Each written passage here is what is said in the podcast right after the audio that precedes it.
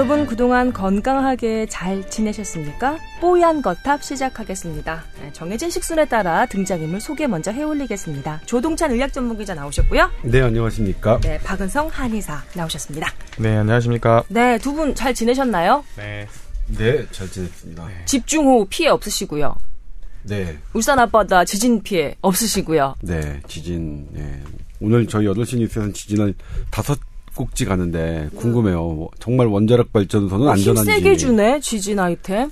네 그리고 어 정말 한반도는 안전지대인지 음. 지금껏 항상 일본에서 어떤 지진 이런 뉴스가 나오면 음. 국내 전문가들이 다르다 이 판이 다르다. 그렇죠. 거기는 무슨 무슨 뭐 환태평 무슨 판이고 음. 여기는 무슨 판이다 안전한 안전하다 그랬는데 어떻게 그 취재 결과가 어떻게 나올지가 저도 개인적으로 저도, 상당히 궁금합니다. 예, 제가 잘 가는 그런 사이트들 좀 들러봤는데요. 그 후쿠시마 원전 그 사고 때 세슘이 검출, 그러니까 위험 수치처럼 검출된 그 그래프를 좀 봤어요. 그랬더니 혼슈 그 섬 있잖아요. 두 번째 큰 네. 섬에 거의 북단까지 세슘이 위험 수치까지 이렇게 올라가 있더라고요. 이렇게 퍼져 있더라고요. 그걸 그대로 적용시킨 한반도 그, 그 지도를 그래도, 봤어요. 예. 그러니까 만약에 이번 울산 앞바다 지진이 좀 그 규모가 엄청나게 커서 그, 그 앞바다 쪽에 있는 그 원전들이 있잖아요. 그것이 후쿠시마에 있는 원전처럼 만약에 불미스러운 일이 있었을 시 우리나라 어느 정도까지 그, 그 어, 영향을 좀 받는가 봤더니만 미약하게나마 서울 북단까지도 예, 영향이 있는 그런 그래프가 또 이제 돌고 있더라고요. 이것은 뭐 확인된 바는 아니지만 여튼 그만큼 좀 관심이 있는 사안인 건 맞는 것 같더라고요. 네. 게시글들이 많이 올라왔었어요. 뭐 네. 뭐 그건 그렇고 저기 호흡 피해는 없었어요? 네, 없었습니다. 어, 저는 그 제가 출근길을 노들길로 출근하는데요. 네. 이게 뉴스가 6시 넘어가서 제가 맡은 TV 뉴스가 6시 넘어 끝나보는데 제가 10시까지 출근이에요. 근데 약간 속도를 낼 수 있는 그런 데인데, 어우, 막 거의 막 웅덩이가 막 이렇게 쥐어 있는데 갑자기 너무 막히는 거예요. 평소랑 다르게. 보니까 차 두 대가 서로 이렇게 추돌해가지고 망가져 있는데 앞차는 뒷 반이 나가 떨어져 있고 뒷차는 앞 반이 나가 떨어져 있더라고요. 이게 떨어져 있어요? 아, 거의 그냥 뭉개져 있어요. 뭉개져 반파가 네. 되어 있는 거예요. 각자. 뭉개져 있었겠죠. 네, 그래서 떨어져 있는 게 아니라. 예, 근데 막 이렇게 파편 막 떨어져 있고 네. 그랬어요. 아 무섭더라고요. 아니 저그 비가 많이 온날 음. 제가 이제 상가를 가야 돼서 이제 평촌에 있는 그모 대학병원에 갔거든 장례식장에. 음. 근데 비가 엄청나게 왔어요. 근데 이제 와이퍼를 켜고 있는데 음. 문제는 옆에 그 마주오는 차선에서 그 그니까 오는 그 중앙선 넘어서의 반대편 차선에서 딱 지나가는데 물이 저한테 확 튀기는 거예요. 앞에 시야가 안 예, 보이잖아요. 갑자기가 아. 순간적으로 오, 완전히 그러니까 어떻게 해야 되지? 뭐 그런 게 있더라고요. 우리 어, 조 기자는 평소엔 뚜벅이로 알고 있는데 가방 딱 메고 마치 일본 셀러리맨처럼 어? 일본이요? 어, 일본 셀러리맨처럼 있잖아요. 그 특유의 그 아, 뉴욕이죠. 아이씨. 아, 뉴욕커죠. 왜 그러세요? 아, 잠깐 욕 나올 뻔했어. 아 어, 이거는 뭐 지난이야 이런 거는 아니고요. 예.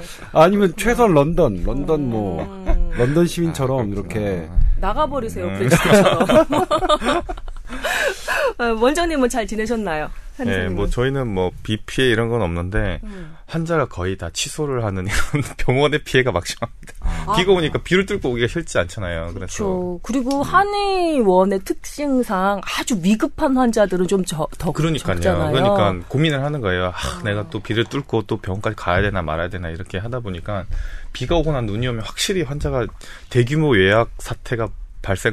어, 예약 취소 사태가. 예약 취소, 취소, 계속 취소, 막.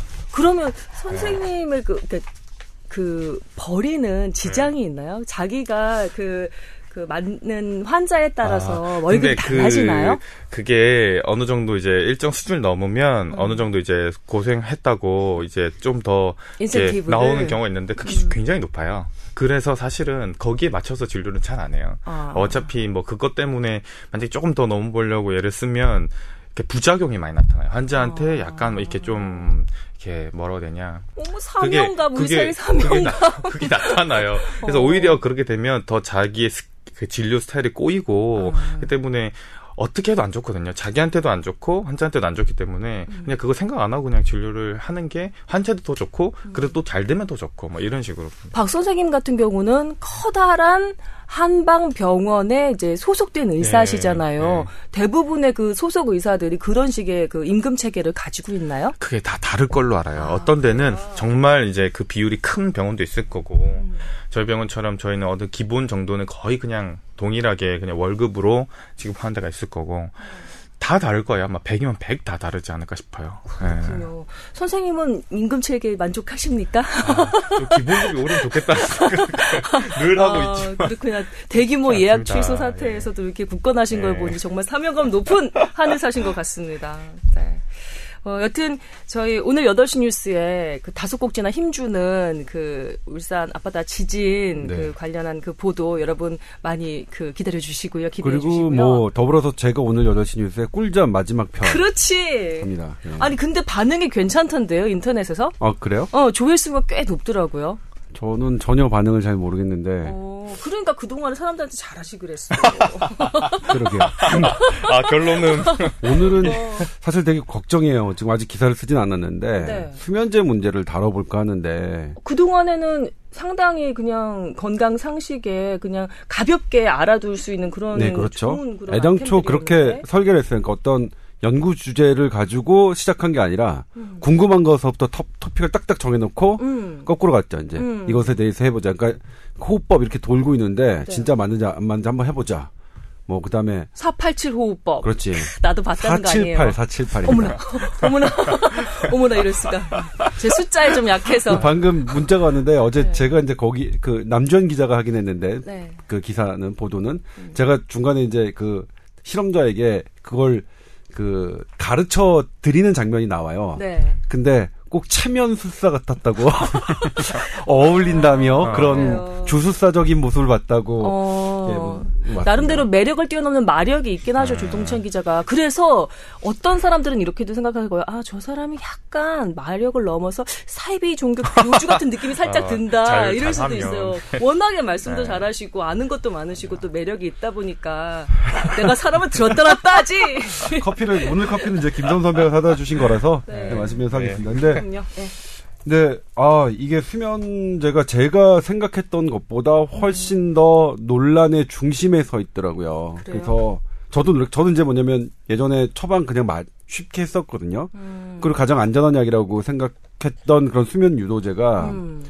어, 실제로 문제가 된 사례들이 우리나라뿐만 아니라 외국에서도 보도가 된 적이 있고. 잠깐만요. 질문 하나. 네. 수면 유도제와 수면제는 다른 건가요? 그게 다른 것도 잘 모르겠어요. 이를테면 그래요? 예전 같이 약국에서 그냥 사잖아. 예, 예 벤조 아니 아니 아니 아니요.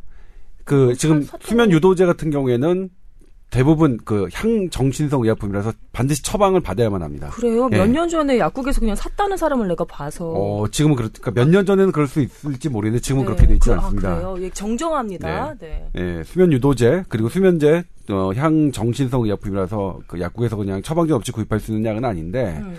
그 어쨌든 전문 약품이라고 하더라도 저도 쉽게 처방했던 약들이에요. 어... 그리고 저도 즐겨 먹었던 약들인데 네. 이곳에 대해서 다루려고 하다 보니까 대단히 좀 심각해져. 지금 꿀잠 시리즈는 지금 약간 흥미와 이런 그렇죠. 걸 얕게 가는데 그 시리즈물이 인기가 예. 많았던 이유가 그런 점도 있었고 갑자기 이제 진중하게 아, 너무 심각하게 가는 것 때문에 지금 고민이에요. 오늘 지금 이 팟캐스트 끝나고 나서 음. 오늘 하루 종일 그것에 대해서 고민할 텐데 꼭 봐주세요. 결국은 마케팅으로 네. 끝나는 셀프 마케팅으로 끝나는 그런데 어, 고민하셔서 꼭 다뤘으면 하는 개인적인 바람이에요. 왜냐하면 수면제 문제를 피해 가서는 수면에 대해서 제대로 다루지 다뤘다고 얘기할 수 없을 것 같아. 그렇죠. 그러니까 이를테면 뭐 가볍게 나. 가볍게 넘어갈 수 있는 그러니까 사안 자체가 가볍게 나, 넘어갈 수 있는 사, 사안이 아니라서 그럴 때가 있거든요. 가끔 이제 취재를 하다 아 이건 못 피해 가는 거다 내가. 음. 그러니까 아, 야 이건 됐어. 이런 어려운 거는 다른 훌륭한 성실한 기자들이 하면 되지. 난 그냥 네. 쉽고 딱 따먹기 좋은 것만 할래. 이러는데 저는 사실 그렇게 일을 하고 있는데 그렇게 일하면서도 가끔은 이제 아 이건 도저히 못 피해가겠는데 하는 아이템이 음. 있는데 이번에도 수면제를 딱 취재하면 애당초 그렇게 생각하지는 않았거든요. 음. 그냥 수면제에 대해서 뭐 일반 사람들이 정말 편하게 먹을 수 있는 건지 어떻게 먹는다면 음. 어떻게 복용하는 게 잘 먹는 건지 이런 것에 출발했다가 의외로 이제 이게 음. 이 이게 방향이 바뀐 거죠. 취재가 이제 어, 제 예상을 넘어선 거죠. 그렇군요. 아무튼 그렇습니다. 그것에 대해서 그래서 오늘 수면제도 아예 뭐 시리즈물로 하지 뭐.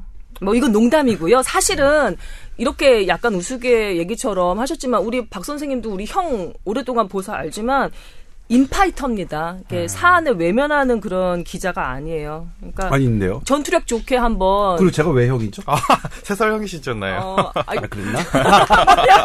나는 무슨? 예. 아, 그랬구나. 예. 아, 형 동생 아직 안 텄어요? 아, 그래도 예의를 갖추는 거죠, 제가. 아, 그래도 옛날보다는 네. 눈을 자주 마주쳐. 아.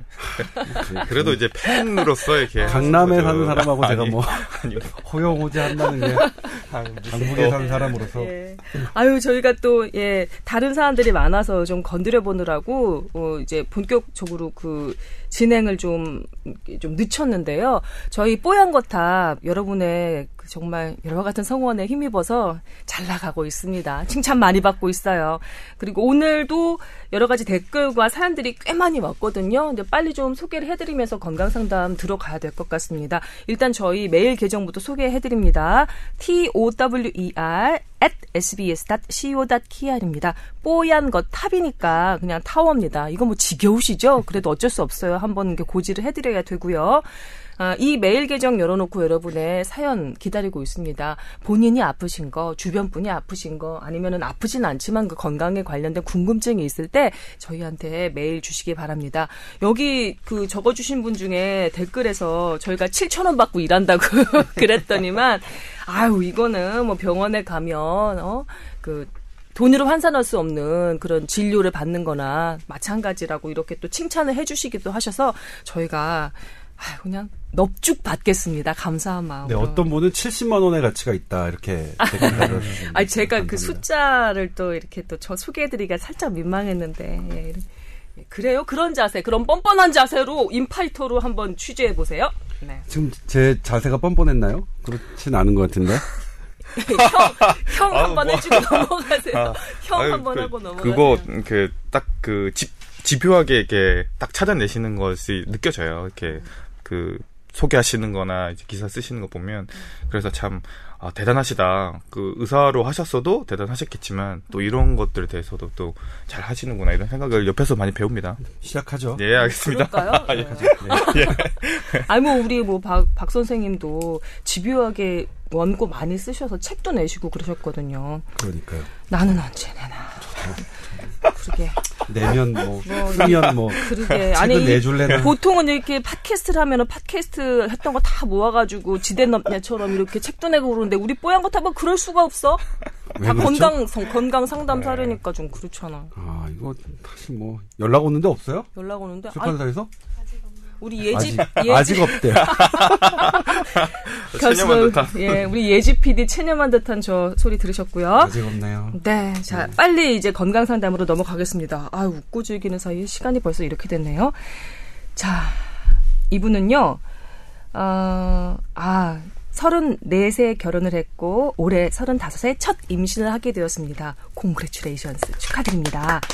아, 그 임신하면 원래 평소보다 피곤하고 졸리다고 들어서 그런 줄 알고 정말 힘겹게 지금 임신 4개월째 맞이하고 있습니다. 그런데 이분의 문제는 갑상선 저하증 걸리신 거예요.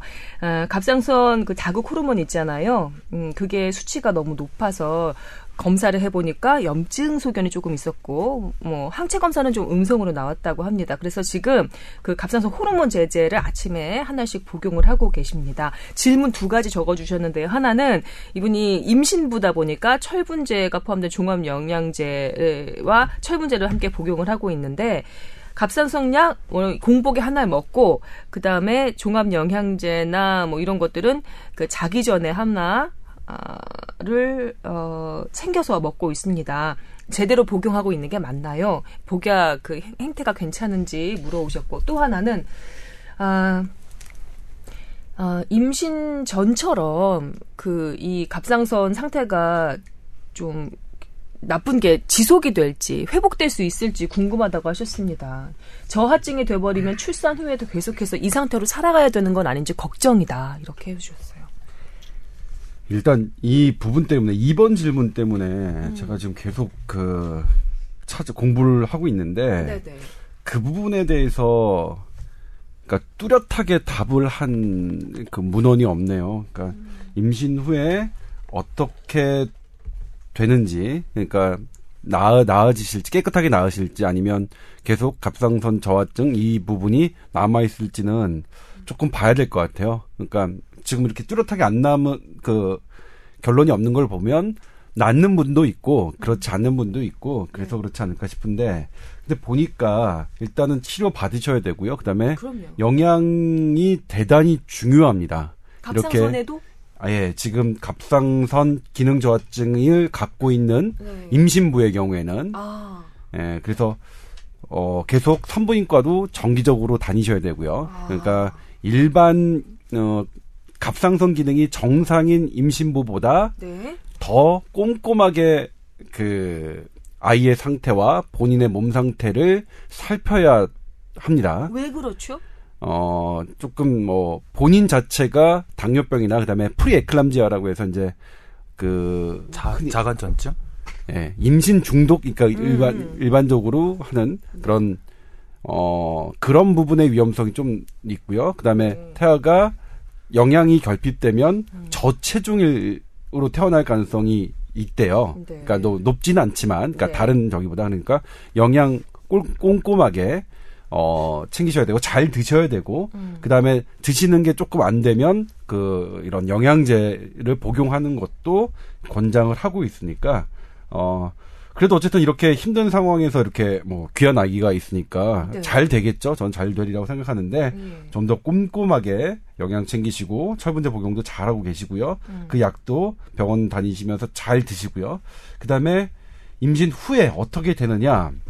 출산 후에 음, 글쎄요. 이게 이제 가장 그 원인이 제일 많은 게 이제 하시모토 디지즈라고 해서 이 갑상선에 염증. 이 생기는 건데 네. 자가 면역 질환이에요. 음. 그것이 원인이면 그것 때문에 갑상선이 에, 파괴된 거라면 그것 때문에 갑상선 기능 저하라면 네. 출산 후에도 사실은 쉽진 않겠죠. 이미 이제 그게 네, 파괴된. 물리적으로 예. 좀. 근데 그게 아니라 네. 그게 아니라 그냥 특별한 원인이 없는 것이라면 네. 출산 후에 뭐 다시 정상으로 회복될 수도 있으니까 네. 그리고 하시모토 디지즈라고 하더라도 이렇게 낫는 경우 있으니까요. 음. 너무 걱정 안 하셨으면 좋겠어요. 네. 지금은 아기와 본인 몸에 더 신경을 쓰시면 될, 그, 될 것 같다. 그래 조동찬 예. 기자도 알겠지만 제가 갑상선 기능 저하증에 사실 어, 우리 보내주신 그 사연 보내주신 분의 선배 언니 되시겠습니다. 음. 저도 그렇죠. 예, 그 갑상선 그 기능 저하증 때문에 이 똑같은 약 신지로이드정 그 네. 호르몬 제제를 복용을 했다가 어 저는 다행히도 기능이 정상으로 돌아와서 약을 끊은 상태예요. 근데 하나 지금 청취자분들 특히 이제 임신을 그 해서 초기 증세를 갖고 계신 분들한테 좀 말씀드리고 싶은 게 임신해서 원래 평소보다 피곤하고 음. 졸리다라고 생각해서 어 그냥 이것을 그냥 넘어가 버리다 보면 갑상선 기능이 저하돼서 피곤하고 졸린 거를 그냥 넘길 수 있을 것 같아요. 그렇지 않나요? 네. 그러니까 면밀하게 갑상선 기능도 같이 좀 살펴보시는 게 좋을 것 같습니다. 그, 저도 와이프가 봤을 때 음. 이게 그 첫째, 둘째, 셋째 때까지는 괜찮았었는데 지금 네. 다른 얘기긴 한데 음. 네 번째 임신했을 때는 임신성 당뇨가 생기더라고요. 그래서 어. 이유가 없는데 임신하게 되면 뭐가 이제 생기기도 하고 네. 또 출산하고 나니까 또또 나아지다 그래서 음. 사실은 아까 말씀하신 것처럼 질환이 있으면 그것 때문에 좀 이제 치료가 꾸준히 돼야 될 수도 있고 지금 아니면 예. 네네. 잠시만요. 복약 순서를 여쭤봤는데 네. 그 김성훈 선배 약 드실 때 공복에 드셨나요? 그럼요. 일어나자마자 네. 먹으라고. 예. 그러면 갑상선약은 공복이 드신 게 맞고요. 음. 그 다음에 영양제와 철분제 먹는 거 제가 좀 찾아보겠습니다. 아, 요거는 제가 물어봤어요. 네. 오기 전에 아침에 물어보니까. 아, 왜냐면 산부인과 네. 의사시잖아요. 그냥 부인이. 물어보기에는 그냥 요거 질문 보더니 그 갑상선 호르몬이 보통은 임신하면 좀 증가는 할 수 있대요. 근데 음. 오히려 저하는 오히려 병 좀 문제가 있으니까 치료를 제대로 받아야 된다고 하고 네. 같이 먹는 거나 시간 이후에 먹는 건 상관없대요. 그냥 아. 같이 드셔도 되고 그 4시간 이후에 드셔도 된다고. 네, 네 지금까 지금 말씀해 주신 질문자 이 사연 보내 주신 분이 이제 질문을 하신 것 같은데 이 복약 순서 문제 없다고 합니다. 네. 네. 어, 그 박은성 선생님의 부인 되시는 분이 산부인과 전문이십니다. 그리고 본인이 내 자녀 자녀를 두신 분이어서 이 런 문제 같은 경우는 뭐 그냥 뭐 네. 간단하게 네. 대답해 주실 수 있는 거죠. 그래서 보통은 이제 음. 그 항진증은 좀 이제 생길 수 있다고 하더라고요. 왜냐하면 임신 중에 보통은 좀 올라간대요. 근데 네. 이분 같은 경우 오히려 저하증이 생긴 경우는 네. 일반적이지 않은 경우니까 아. 이거는 치료를 약도 제대로 드셔야 되고 네. 치료도 계속 받으셔야 된다 이렇게 네. 얘기를 하더라고요. 뿐만 아니라 출산 이후에도 네. 지속적으로 좀 예, 네. 팔로우를 해놓는 그러니까 모른대요. 이게 좋아질 수도 있고 안 좋아질 수도 있고 말씀하신 것처럼 질환이 있으면 아마 좀 이제 계속 치료를 해야 되지 않을까 이렇게. 네.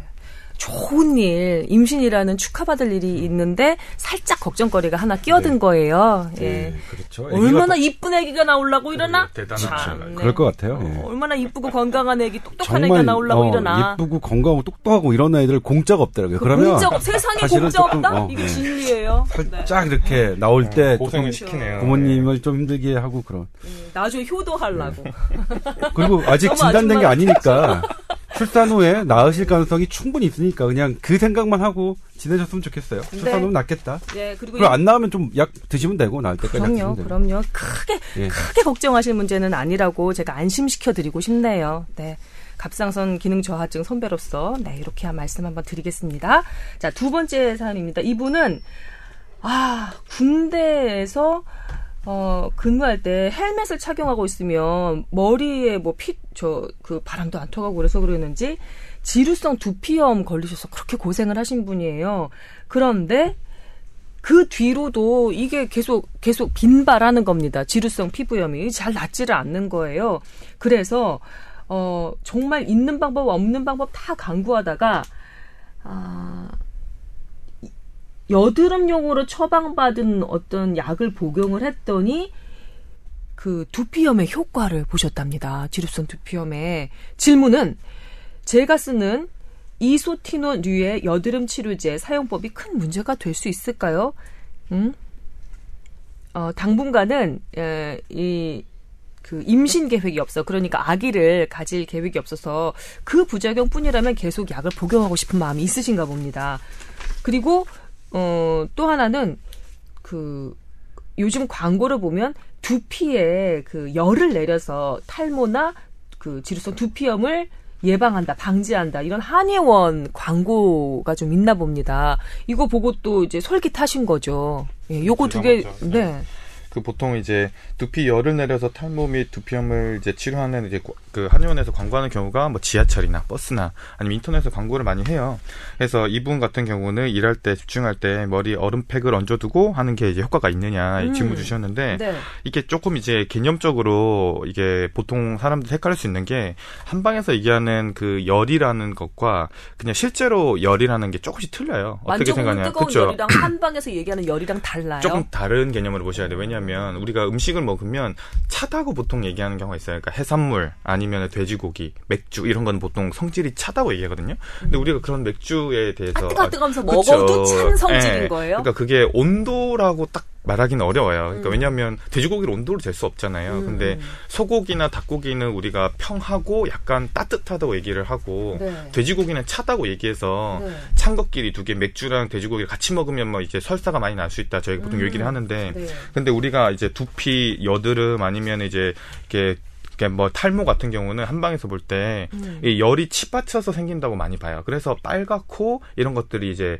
튀어나오고 이게 화끈화끈 거릴 수 있다고 얘기하는데 네. 그 열은 실제로 우리가 체온을 재서 나타나는 온도라고 보기보다는 네. 우리 몸 속에 정상적으로 있어야 될 이제 그런 기전들이 작동을 잘 못하기 때문에 음. 이런 열증이 뜬다고 보통 그렇게 얘기를 하거든요. 그래서 네.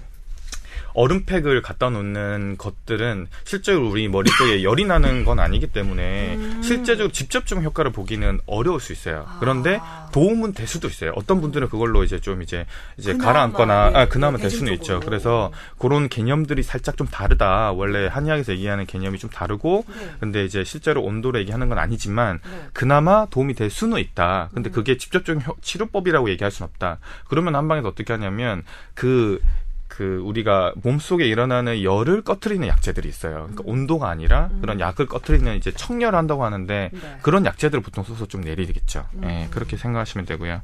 근데 한방에서 볼 때는 여드름이나 탈모나 거의 같은 원인으로 생긴다고 보기는 아, 봐요. 예, 예. 열이 올라가서 생긴다고 보는. 그러니까 여드름 같은 게 빨갛잖아요. 음. 빨갛다는 건 열이 뜬다고 이제 보통은 생각 많이 이분의 고민 같은 경우는 지루성 두피염인데 예, 예. 여드름과 지루성 두피염도 한방에서 볼 때는 비슷한 비슷하죠, 기전인가요? 비슷하죠. 왜냐하면 네. 피부염도 하얗고 그 인설 같은 게 일어나지만 네. 실제로 뭐 이제 머리를 감고 보거나 그러면 두피가 되게 빨개요. 음. 빨갛고 이렇게 좀 열이 많은 게 보이거든요. 실제로 보면은 보여요. 되게 이렇게 우리가 보통 사람들의 하얀 두피가 아니라 되게 붉고 이렇게 돼 있기 때문에 그 그런 어쨌든 이제 비슷한 그 영향으로 보고 치료법도 틀리지가 않아요. 두개 아. 치료하는 것들이 그렇구나. 그런 이제 열을 내리는 약재들을 보통 쓴다고 보시면 됩니다. 자, 박은성 선생님 질문 하나만 더. 왜 우리 그냥 기본적으로 많은 사람들이 아는 한의학 상식 가운데 네. 머리는 차게 발은 뜨겁게 있잖아요.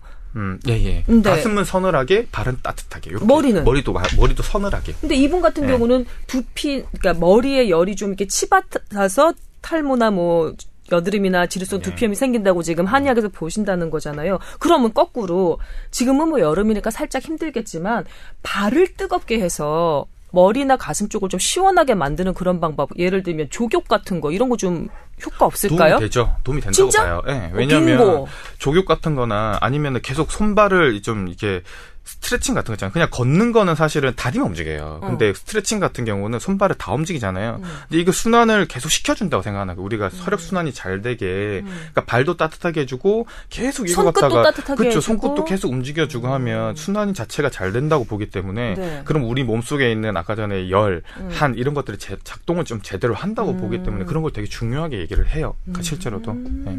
스트레칭도. 네. 네. 그냥 걷는 거 말고 네. 이렇게 그냥 5분을 하더라도 이런 우리 어 렸을 때또 국민체조라고 했잖아요. 음, 네. 그런 것들을 해주는 게 더 효과적이에요. 걷는 것보다 예. 국민체조. 예. 알겠습니다. 조 기자님, 네. 네, 덧붙이실 거 있으신가요? 이 여드름 치료제 이소티논류 어, 이 약 사용법 그 문제 될 수 있을까요? 좀 계속 복용하고 싶은데 지난번에 괜찮을까요? 말씀드렸지만 이게 로아큐탄이죠 상품명으로 그리고 비타민 A 유도체라서 이게 이제 피지의 분비를 음. 그 일단 적게 해서 여드름을 치료하는 원리긴 한데 네네. 이게 이제 사실 여성분들 특히 임신을 음. 앞두고 있는 여성분들에게 조금 문제가 되고 있, 있 다는거 말씀드렸었는데 남편, 이분은 남편. 남성분이잖아요. 네네.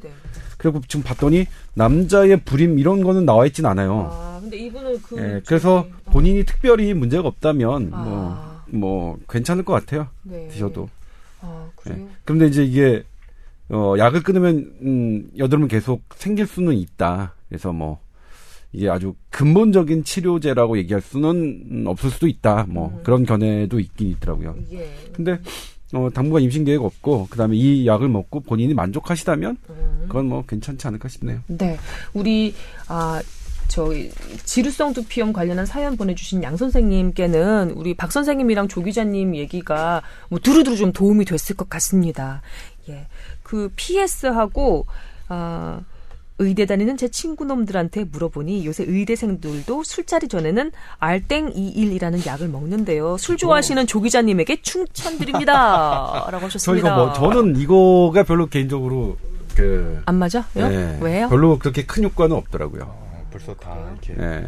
다 많이 먹었어요. 하셨네요. 많이 먹었어요. 네. 전문가시니까. 저는 개인적으로 지난번에 지난번에 말 못한 적어드렸던 그 환약 있잖아요. 아, 그 소화제 비싸지도 않고 아. 않더라고요. 제가 인터넷에 찾아보니까 아. 그게 가장 좋았다. 아, 소화제를 숙취 해소용으로 드시는군요. 네. 아, 괜찮더라고요. 괜찮아요, 박 선생님? 괜찮을 수 있을 것 같아요. 아. 왜냐하면 소화기관이 어쨌든 영향 미칠 것 같아요. 음, 네. 그래요. 알겠습니다. 자, 아, 시간이 점점, 네. 아, 다음 사연으로 넘어가겠습니다. 이분은, 아, 30대 중후반인 애청자입니다. 흡연자고요. 담배 20년 가까이 피웠습니다. 영업직에서 일하고 있고요. 그런데 문제는 입냄새가 신경이 쓰인다는 겁니다. 사람을 대면하는 게 일이다 보니 신경이 무척 쓰이고 어떤 분은 속이 안 좋아서 냄새가 난다고 하고 어떤 분은 후두 결석이다 뭐 이렇게 얘기하고 또 어떤 분은 담배 때문이다. 예. 이렇게 얘기들을 많이 해 주신답니다. 어떻게 해야 할까요? 어떤 병원을 찾아가야 할까요? 질문해 네. 오셨습니다. 이거는 김선 선배가 그냥 답해 주셔도 되지 않을까요? 다. 응, 왜, 왜? 담배와 입냄새 다 잘하실 것 같은데. 어, 내가 어떻게 알지? 어, 정말 궁금하네. 아, 내가 예. 어떻게 이걸 잘할 수가 아, 있을까? 끊으셨어요? 서람미. 네. 끊으셨구나. 음, 이거 본인 얘기잖아요, 지금 사실. 아니 일단 아니 입냄새 일단 담배 끊으셔야죠. 뭐 입냄새가 문제라면 정말로 이것 때문에 괴로우시면 담배를 상당 부분 줄이셔야 됩니다. 그리고 입냄새랑 담배 냄새랑 같아요? 아니지 않아요? 아, 그러니까 담배 냄 어, 어쨌든 담배 냄새가 입에서도 나니까요. 말을 할 때. 예. 그리고 담배는 모든 입냄새를 악화시킨다고 되어 있습니다. 아, 그래요? 네. 그리고 대부분이 입냄새 서양의학에서 바라보는 이제 입냄새는 음. 대, 부분 구강의 문제로 보고 있습니다. 그러니까 음. 어, 이 이물질, 그러니까 음식 찌꺼기나 이런 것들이 음. 균과 어떻게 이 균이 이제 어째 침범해서 약간 썩는 거죠. 음. 게다가 또 이제 입안이 건조할 때, 음. 건조, 그러니까 침이 잘 분비되지 않을 때, 그래서 이제 뭐 그런 치료를 항생제 치료를 받는 적이거나 암 환자들에게서 이제 그 입냄새가 많이 나는 그런 경우가 있는데 음. 아무튼 구강의 문제일 가능성이 제일 많다 입냄새가 심한 거는 음. 그리고 나머지는 뭐 간단하더라고요. 그러니까 뭐 이제 뭐 어떤 뭐 마늘을 먹었을 때 마늘 냄새가 난다 뭐 양파를 먹을 때 양파 냄새 이건 너무 너무나 당연하니까요. 네네. 그래서 특별히 질병으로 보진 않는다. 구강 쪽의 문제로 보고 있어서 구강 청결과 그다음에 이제 잘 뭐 식습관, 올바른 생활 습관 이런 것들이 입냄새를 없애는 데 도움을 준다고 되어 있고요. 아, 음. 도움을 주고요. 그다음에 이제 담배 같은 경우에는 담배 냄새는 워낙 이게 강하잖아요. 그래서 껌이나 녹차로 해결이 되셨나요 예전에? 아니 그걸 왜 이 사람아 나한테 물어보나 이 사람아 안 될것 어, 같은데 네. 그래서 아무튼 그렇습니다 그리고 30대 중후반 애청자시라고 했는데 30대 중후반면 아직 너무 젊으시잖아요. 그래요. 근데 20년 가까이 담배를 피웠다고 하니까 네, 10대 후반부터 피우신 모양이에요. 네. 음. 아무튼 뭐 병원을 굳이 찾아간다면 뭐 치과나 뭐 이비인후과일 것 같은데 음. 그래도 어 본인의 이제 생활 습관을 교정하시는 게 더 나을 것 같아요. 이분은 이제 구취 관련해서는 한의원에서도 네, 얘기를 네. 좀할 그러니까 예를 들어서 입냄새가 난다. 음. 그러면은 사실 원인이 모르면 이 여러 가지 생각해 볼 수 있거든요. 네. 근데 이분 같은 경우는 담배를 많이 핀다고 하니까 사실은 뭐 후두결석이냐 다른 장이 안 좋아서 문제라기보다는 아마 그게 맞을 거예요. 아. 근데 본인이 모르는 사람을 왔다. 그러면은 저희는 그 장이 안 좋아서라고 이거 연관성 있다고 봐요. 일단 그래요? 목 문제거나 아까 전처럼 그런 문제일 수도 있고 위장이 아니라 장이에요? 그러니까 위장 장 합쳐서 아, 소화기 소화기가 소화기. 안 좋다. 음, 음. 그러니까 한방에서 볼 때는 일단은 다른 문제가 없다. 질환이 없는데 나타난다고 생각하면 네. 일단은 그 비염이 있어서 항상 입을 벌리고 잔 애들 그런 경우에 아침에 일어나면 입냄새 나는 경우가 좀 있거든요. 음. 그런 경우거나 아니 비염이 있거나 이렇게 항상 좀 여쭤보는 거고 네. 하나는 애기들 같은 경우에 애기들이 뭐 이렇게 나쁜 질환이 없는데 입냄새 나는 경우가 있어요. 보면 음, 음. 그런 경우에는 저희가 좀 장이 안 좋다고 좀 봐요. 그러니까 음. 위, 위열이라고 얘기하는데 이 좀 열이 좀 있으면 이제 입냄새가 좀 나타나고 음. 애기들이 자고 일어났을 때 한번 이제 맡아봤을 때 뭔가 냄새가 난다고 하면 음. 장이 좀 안 좋다고 봐서 저희는 그럴 경우에는 장이 조금 이제 편안해지는 약을 쓰는데 음. 뭐 그런 경우에 써도 되고 아니면 이것처럼 그 그냥 입냄새가 좀 심하신 분들은 저희 쑥 쑥차 같은 거 많이 좀 권하거든요. 쑥 쑥차를 네. 좀 드시라고 그러면은 입이 좀 상쾌해지고 개운해질 수 있다. 그다음에 박하차 이런 거좀 음. 권합니다. 쑥차, 박하차 네. 말씀드리고요. 저도 어 이건 그 TV에서 실험을 하는 걸 통해서 제가 안 상식인데요. 어, 입안에 있는 황성분 때문에 예, 구취가 나기도 한데요. 그런데 이 황성분과 토마토에 있는 어떤 성분이 잘 결합을 해서 그 냄새 그 실제로 구취 그 지수가 내려가는 음. 그 실험을 해준 거 보여준 적이 있거든요. 토마 만, 어, 어떤 구치인지 모르니까 만약에 그게 황 관련한 그 구치가 있다면 토마토를 좀 음. 잡숴 보시는 것도 식사하시고 난 다음에 토마토 드셔 보시는 것도 어떨까? 요즘에 토마토 철이니까 예, 네. 음, 그렇군요. 네. 네. 토마토 주... 많이 드시, 드세요. 예, 그리고 남성분들한테 그렇게 토마토가 좋다고 그러대? 그래요? 네. 특히 토마토는 저기 저희가 가정가사 이런 데서 배우는 걸 보면은 기름에 이렇게 볶아가지고 드시면 더욱 좋습니다. 근데 네. 해주실 분이 계신가 모르겠네요. 음. 익히면 거기에 들어있는 무슨 라이코펜, 라이코펜이 뭐몇 아, 배가 증가한다고 하죠. 네. 마늘도 그렇죠. 그렇고. 예, 그렇습니다. 네. 상식 삼아 알려드립니다. 음, 네. 그런데 저는 이제 요즘 이렇게 그 좋잖아요. 토마토 많이 먹는 게 음. 네, 마늘 많이 먹는 거 좋잖아요. 근데 토마토와 마늘이 마치 모든 걸 해결할 수 있는 음식이 모든 걸 해결할 수 있는 그 성향 풍조가 지금 만 뭐 만연하고 있죠. 그 음. 종편들에서 이제 나오는 그런 그 의학 프로그램들이 음. 식과 어떤 걸로 전부 다 그러니까 지금 그게 사실 문제가 돼요. 암 환자들이 암 환자는 치료를 해야지. 근데 그렇죠? 근데 보면 거기서 보면 어떤 버섯 먹으면 암이 다 나을 것 같아요. 아, 그러니까 저 제가 보더라도 아, 저 버섯 나도 구해서 먹고 싶다. 그래서 일단은 그건 문제입니다. 저희가 말씀드리는 건 그러니까 음. 질병이 없는 건강한 상태에서 이렇게 토마토 많이 드시고 뭐뭐 네. 뭐 이렇게 마늘 많이 드시고 정답입니다. 네. 질병이 없는 그나마 건강한 상태에서 예병 예방이나 그 음, 그런 걸 뭐라고 그러죠?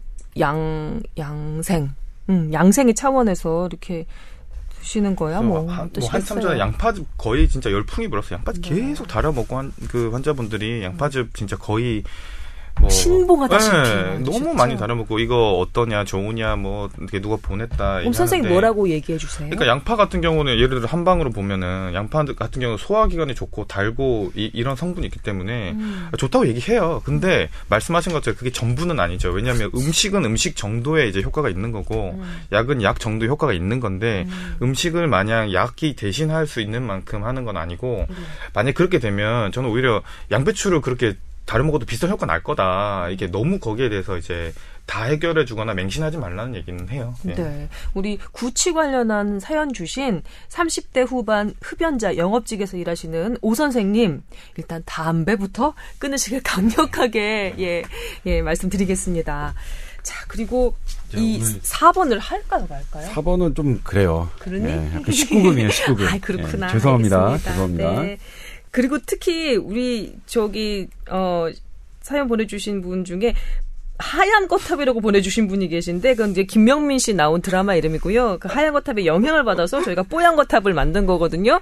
그러니까 뽀얀 거탑이라고 얘기를 해주시면 감사하겠습니다. 자, 아, 그리고 이 밖에도 댓글로 남겨주신 땡스제이, 마리엘라님, 잔치국수님, 꽃사슴 눈망울님, 초록약국님, 브리셀님, 감사합니다. 예, 저희 정말 힘이 나네요. 응원 보내주신 많은 분들께 다시 한번 감사드립니다. 저희 이제 본격 주제 넘어가겠습니다.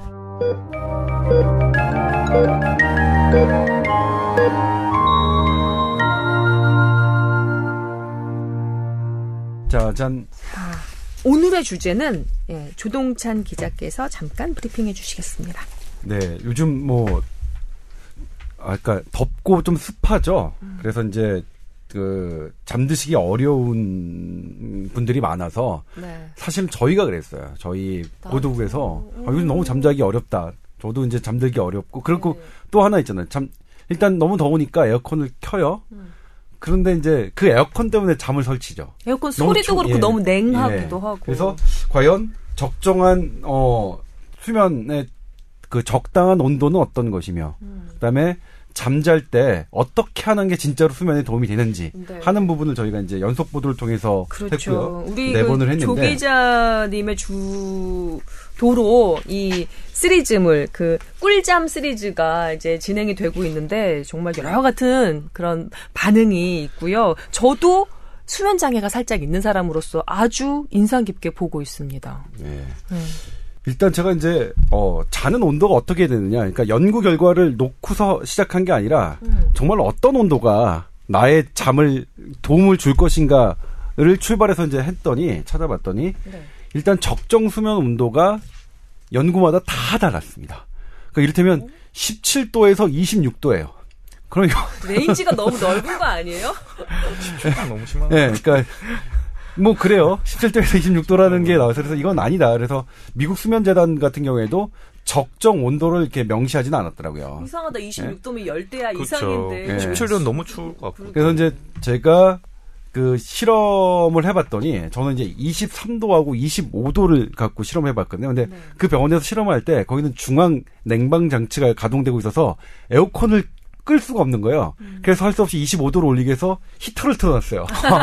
그렇게 실험했는데 네. 이게 처음 했다 할때 서늘한 게 훨씬 더 잠들기는 좋거든요. 맞아요. 잠 서늘하게 했던 사람이 저 그 잘 자는 것처럼 보이는데 23도에서 잔 사람은 바로 한 3분 정도 음. 있다가 이불을 덮어요. 그러니까 음. 제가 이제 조건을 이불을 옆에 두었을 테니까 편하실 때라도 덮으실려면 덮고 아니면 아니라 마셔라 이렇게 했는데 네. 23도는 바로 덮고요.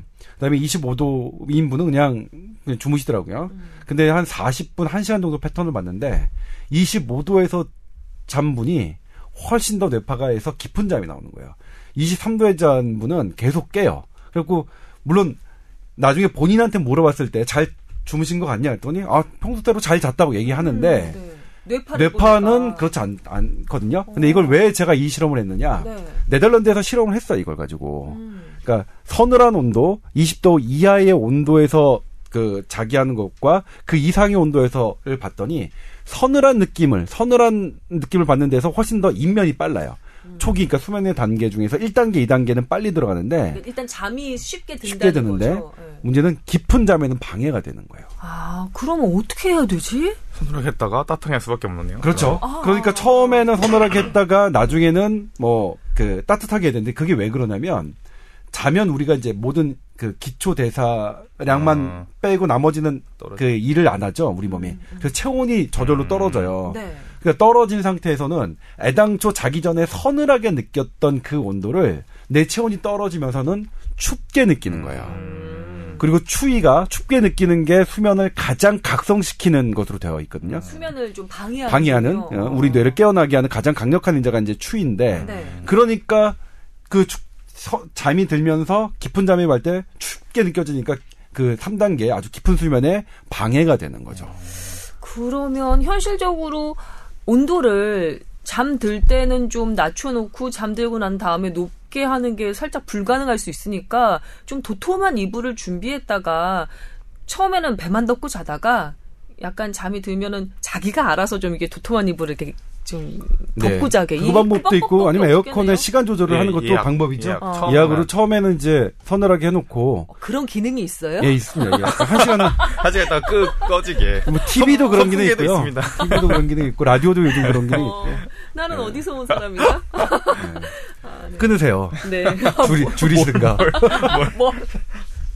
아, 그렇군요. 그래서 뭐 처음에 잠, 잠들 때좀 음. 서늘한 기분으로 잘 자다가 나중에는 끄는 방법이 있고요. 네. 또 하나 이제 중요한 포인트가 있는데 네. 그 이불을 덮거나 이렇게 하라고 말씀하셨잖아요. 김선 선배가. 음. 우리 어른들 보면 아무리 덥더라도 잠옷 입거나 얇은 이불 덮으라고 했잖아요. 네. 하, 그게 과학적으로 그 결과가 있어요. 그게 맞다는 게. 아, 저 이걸 그 연구 결과를 보면서 정말 깜놀했는데. 네. 아니 뭐 이불 덮으라는 것과 저기 잠옷 입으라는 게 뭐 그걸 연구를 했어요, 사람들이? 네. 이게 네덜란드 이거 그 네덜란드하고 영국하고 어쨌든 여러 군데 한 두 군데에서 연구가 돼 있어요. 네. 그러니까 우리가 수면을 최적으로 그 잘 자려면 패턴을 봤더니 중심 체온이 한 1도 정도 떨어지는 때 가장 최적의 잠을 자요. 음. 그러니까 그걸 우리 발견한 거죠. 그러니까 중 우리 체온이라는 건 이제 이런 팔이나 다리, 얼굴 같은 그 표면 체온이 있고 네. 심장이나 내장 같은 이 중심 체온이 있는데 아, 중심, 중심 체온이 1도 정도 떨어지는 게그 음. 좋습니다. 음. 그러니까 내가 깨어 있을 때보다 음. 그런데 이 중심 체온이 1도 정도 떨어지는 게 계속 유지되려면 어떻게 해야 되느냐? 표면 온도가 음. 그 0.4도 더 높아야 돼요. 중심 체온보다. 오? 그래야 표면에 있는 혈관이 이완이 돼서 네. 중심에 있는 그 열을 계속 발산할 수 있는 거예요. 네덜란드에서 와, 어떻게 실험했냐면 0.5 그러니까 이 온도가 조, 온도를 조절하는 그 옷을 그 수, 트죠 네. 옷을 입혔는데 0.5도 낮은 거, 0.3도 낮은 거, 뭐 그다음에 그냥 체온과 똑같은 거 0도 그다음에 좀 더 높게 높은 거 플러스 음. 0.2도, 0.4도, 뭐 음. 0.5도 했는데 음. 0.4도 높은 옷을 입은 사람이 가장 그 그룹에서 그 체온이 중심 체온이 1도 떨어지면서 끝까지 좋은 수면에 와. 그렇습니다. 아, 중심 체온 낮추려면 표면까지도 더 낮춰야 되는 게 아니라 오히려 아니라, 오히려 왜냐면 와. 표면을 우리가 춥게 느끼면 혈관이 수축하거든요. 열을 네. 열을 보호하려고. 어. 그러니까 표면이 춥게 느껴지면 열을 발산을 멈추는 거죠. 오히려 보호하는 거니까 음. 표면은 약 계속 중심 체온보다 약간 따뜻하게 아. 해야 중심에서 계속 서늘함을 유지할 수 있어 있는 거죠. 그렇구나. 할머니 할아버지들이 이불 차내 버리지 말고 자라고 하는 그렇죠. 더워도 그렇잖아요. 저 저도 어. 렸을때 어머니 아버지가 야 더워도 아무리 더워도 덮고 자 이불 얇은 이불 덮고 자고 지금도 그 제가 이제 저희 어머니 가끔 저랑 주무 잘 그러니까 저희 집에서 와서 주무시는데 음. 그 전에는 제가 그냥 뭐 저 어머니 안 계실 때는 그냥 한여름에 이불 안 덮고 그냥 자죠. 근데 음. 항상 어머니가 주무신 날에는 일어나 보면 항상 이불이 덮여 있어요. 그러니까 아. 어머니 나이도 지금도 아무리 여름이라도 아들이 아, 무것도 코끝이 찡해. 아, 아들을 생각하시는. 코끝이 찡하다. 뭐, 눈물이 핑 도네요. 그런 거죠. 근데 그게 사실 과학적으로 맞다는 걸 발견하는 순간, 어, 이거 뭔가 되게, 아, 예. 네. 예. 어, 그래서 그래. 그게 이제 지난 토요일 날 한 거죠. 네. 그 다음에 또 하나가 재밌는 게, 자는 패턴이, 음. 그 수면이, 그러니까 수면이 불규칙한 거 있잖아. 야근하시는 분들, 네. 특히 간호사분들. 이 불규칙한 수면은 정말로 정말로 정말로 안 좋습니다. 그러니까. 정말로 정말로 정말로 안 좋은데 이거 그러니까 바람 바람 물질이에요. 그렇게 야근이 예. 예, 그런데 이게 그랬잖아요. 단기간 그런 것과 장기간 그런 게 남녀에 좀 차이가 있어요. 음. 이 연구가 돼 있는데 네. 똑같이 어젯밤을 잘 못 잤습니다. 그러니까 시험 공부를 하려고 밤샘을 했어요. 음. 근데 그렇게 밤샘을 하면 했을 때 잠을 못 자면 기억력과 집중력이 떨어지거든요, 사람이. 음. 근데 여성은 별로 떨어지지 않아요. 아.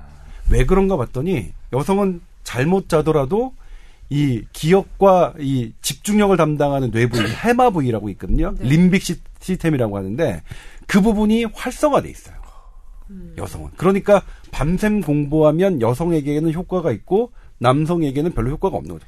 저 음. 지금 그제서야 하나 아, 진짜로 왜 아, 내가 밤새고 그렇죠. 공부했나 뭐 그러시죠. 네. 그렇죠. 저는 음. 도저히 밤을 새고 공부할 수는 없었어요. 그러니까 애당초 딱 잠을 못 자면 저는 미치니까 어 정말 아 근데 그렇게 밤을 잘 새면서 공부하는 그 동기 여학생들 보면 되게 신기했거든요. 네. 어떻게 인생들 그렇죠. 지독하게 네. 여자들 네. 그리고 그들 성도 네. 되게 좋았어요. 그래서 아 이거 이, 이분들이 그렇게 밤샘 공부하면서 나보다 우월한 그 성적을 갖게 되는 이유가 있었구나. 근데 없는 거였네요. 네. 그런데 말입니다. 이게 사모님 열심히 아, 밤새서 아, 공부하니까 그러니까 남자들이 떨어진 게 이유가 있어요. 근데 이게 뭐냐면 여기서 이제 더 어, 중요한 건 네. 그게 뇌는 원래 쉬어야 되는데 음. 쉬지 않고 여성이 더 뇌를 쓰는 거죠. 음. 이게 더 지속되면 어떻게 될까요? 금방 지치겠지. 그렇죠. 그래서 빙고. 그래서 이게 그 미국 수면재단에서 온 건데 이게 장기가 일단은 단기적으로 어, 시험 공부를 밤새 해가지고 하는 건 여성이 뛰어나는데 이게 음. 계속 지속되면 여성은 계속 이걸 음. 쓰는 거예요. 그러니까 네, 나, 나 그러니까 음. 이게 그러니까 남성보다 그런 이 주의 집중력 일 일을 더 잘해요. 근데 이게 지속되면 음. 여성이 더 피가 큰 거죠. 뇌를 계속 음. 과도하게 사용하니까. 그럼 그 결과적으로 나타나는 여러 가지 증상들은 뭔가요? 아, 그러니까 거기까지는 안 갔는데 네. 훨씬 더 뇌가 더 빨리 퇴화할 위험성이 있다고 경고를 하고 있어요. 아 그래요. 네. 지금 보면 이 수면 주기 패턴이 이게 딱 그 남자와 여자하고 딱 비교해 보면 음. 아 남자는 그래도 이게 잘 그러니까 이게 어떤 일주일 내가 야간 근무를 한다 일주일 동안 그러면 음. 그게 살짝 그래도 맞게 바뀌어요. 근데 여성은 잘 안 바뀌어요, 그게. 아, 수면 패턴이 한번 어그러졌을 시 네. 제대로 정상으로 돌아오기까지 네. 여자가 훨씬 힘들다. 훨씬 더 어려워요. 그러니까 계속 여자, 여성은 계속 이렇게 뇌를 쓰는 능력이 어쨌든 간에 뭐 그게 있어서 안 돼서 이 수면 주기가 남녀 모두에게 불규칙한 수면 문제지만 음. 특히 여성에겐 더 문제다, 문제더라. 아, 이거 야근을 할 수밖에 없는 여성 그 노동자들이 굉장히 많거든요. 그러니까요. 그래서 이거는 참 문제네 더. 문제예요, 문제예요. 예. 네. 이게 이제 우리가 저희가 둘째 날 했던 거고 네. 그다음에 이제 그 셋째 날 저희가 그 했던 게 셋째 날 뭐 했죠? 어제 한 거부터 저한테 물어보고 그러세요. 깜짝 놀랐네. 당황스러워.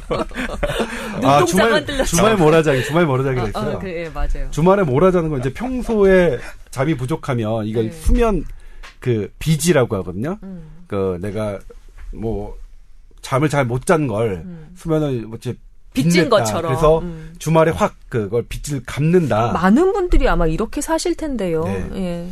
그런데 이제 이 수면 몰아자기가 주말에 몰아자기가 왜 저는 왜냐면 그때 2013년도에 이걸 차, 사실 처음 보도했었는데 네. 저도 그랬거든요. 처음, 평소에 이제 잠을 못 자니까 주말에 몰아자는 거 진짜 맞아?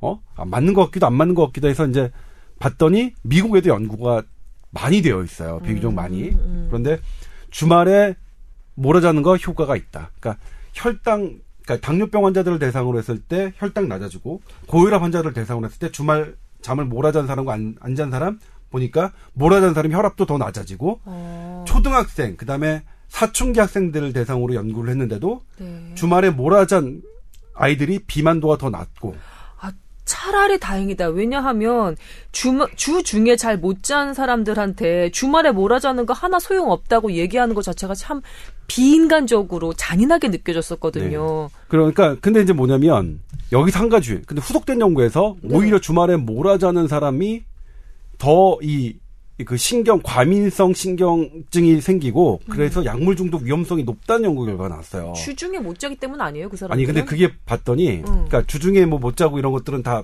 동일하게 하고 음. 그 주말에 몰아자는 안잔을 갖고 이제 비교한 거니까. 음. 근데 그 실험에서 나왔던 건 뭐냐면 그 실험군에 속했던 주말에 몰아자는 사람은 음. 2시간에서 3시간을 더 자는 겁니다. 평소보다. 어. 그러니까 여기서 이제 나, 나오는 게 그래서 정리할 수 있는 게 주말에 몰아자더라도 내가 평소에 자는 시간보다 두 시간을 늦게 일어나거나 음. 아니면 평소 자는 시간보다 두 시간을 넘기면 음. 나의 그 수면 주기 월요일 수면 주기의 패턴에 영향을 줘서 음. 오히려 악영향을 줄 수 있다는 거예요. 어. 몰아자긴 몰아자는 게 좀 더 자는 건 좋은데 부족한 잠을 더 자는 건 좋은데 그렇다고 한꺼번에 다 갚는 거는 안 된다는 거예요.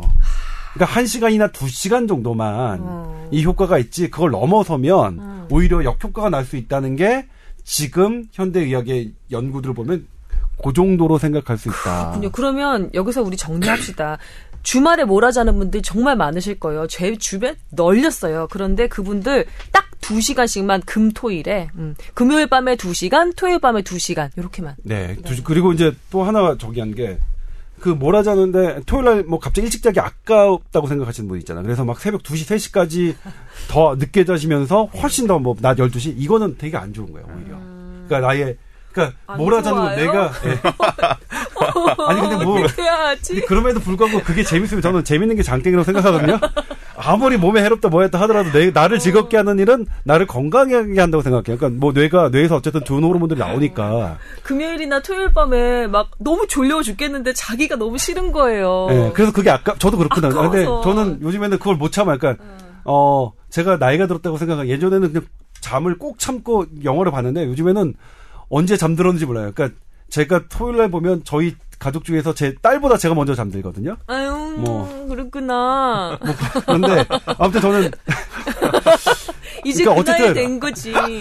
아무튼 만약 그렇게 즐겁다, 그렇게 밤새 영화를 보고 하는 게 너무 행복하고 재밌다 그러면 전 재밌는 거는 무조건 해야 된다고 생각해요. 재밌는 거는 건강을 해치지 않는다. 그러니까 나를 즐겁게 하는 건. 근데 다만 어, 일단 수면만 따지고 봤을 때 그런 재미를 떠나서 수면만 따지고 봤을 때는 내가 평소에 잠드는 시간을 지키는 게 중요하고 음. 그 잠드는 시기 그것과 맞춰서 약간 더 자는 것 음. 정도 그게 이제 주말 몰아자기 효과를 그 뭐 조금 얻을 수 있는 거다. 수 있는? 네. 그다음에 이제 어제 말씀드린 건 뭐냐면 최근에 60초 호흡법 478그 네. 호흡법인데 이게 어떻게 하면 일단 숨을 훅 내셔요.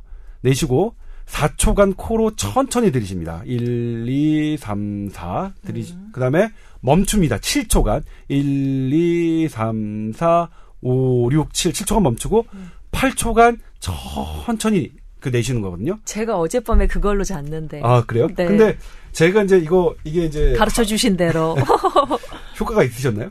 음 저는 느꼈던 것 같아요. 예, 저도 음. 이거 그러니까 하버드 의대를 나왔다 아 나온 의사가 음. 그 본인이 이제 그 이거를 동영상을 만들었고요. 그리고 네. 이거의 효과를 대체의학 저널에 이제 발표를 했어요. 음. 그래서 저도 이제 SNS를 통해서 봤는데 괜찮더라고요. 그래서 음.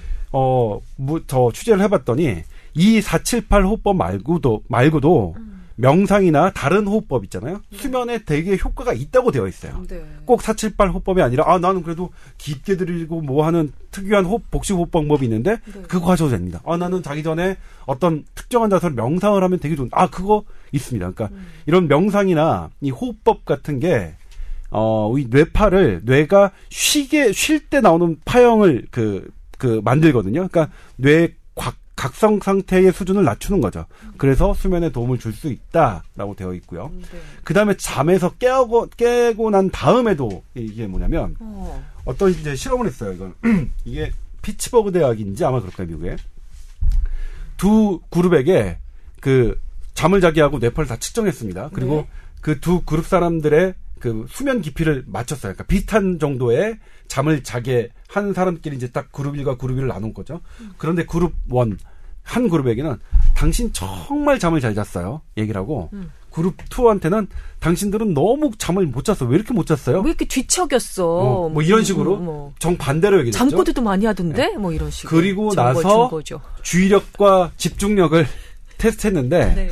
했더니 이 잠을 잘 못 잤다고 생각하는 사람에 비해는 평균 이하가 나왔고요. 음. 잠을 잘 잤다고 말해준 팀은 평균 이상이 나왔습니다. 음. 이 주의력과 그 집중력 점수가. 음. 그러니까 뭐냐면 깨고 난 다음에는 어쨌든 잘 잤다고 생각하는 게 좋다.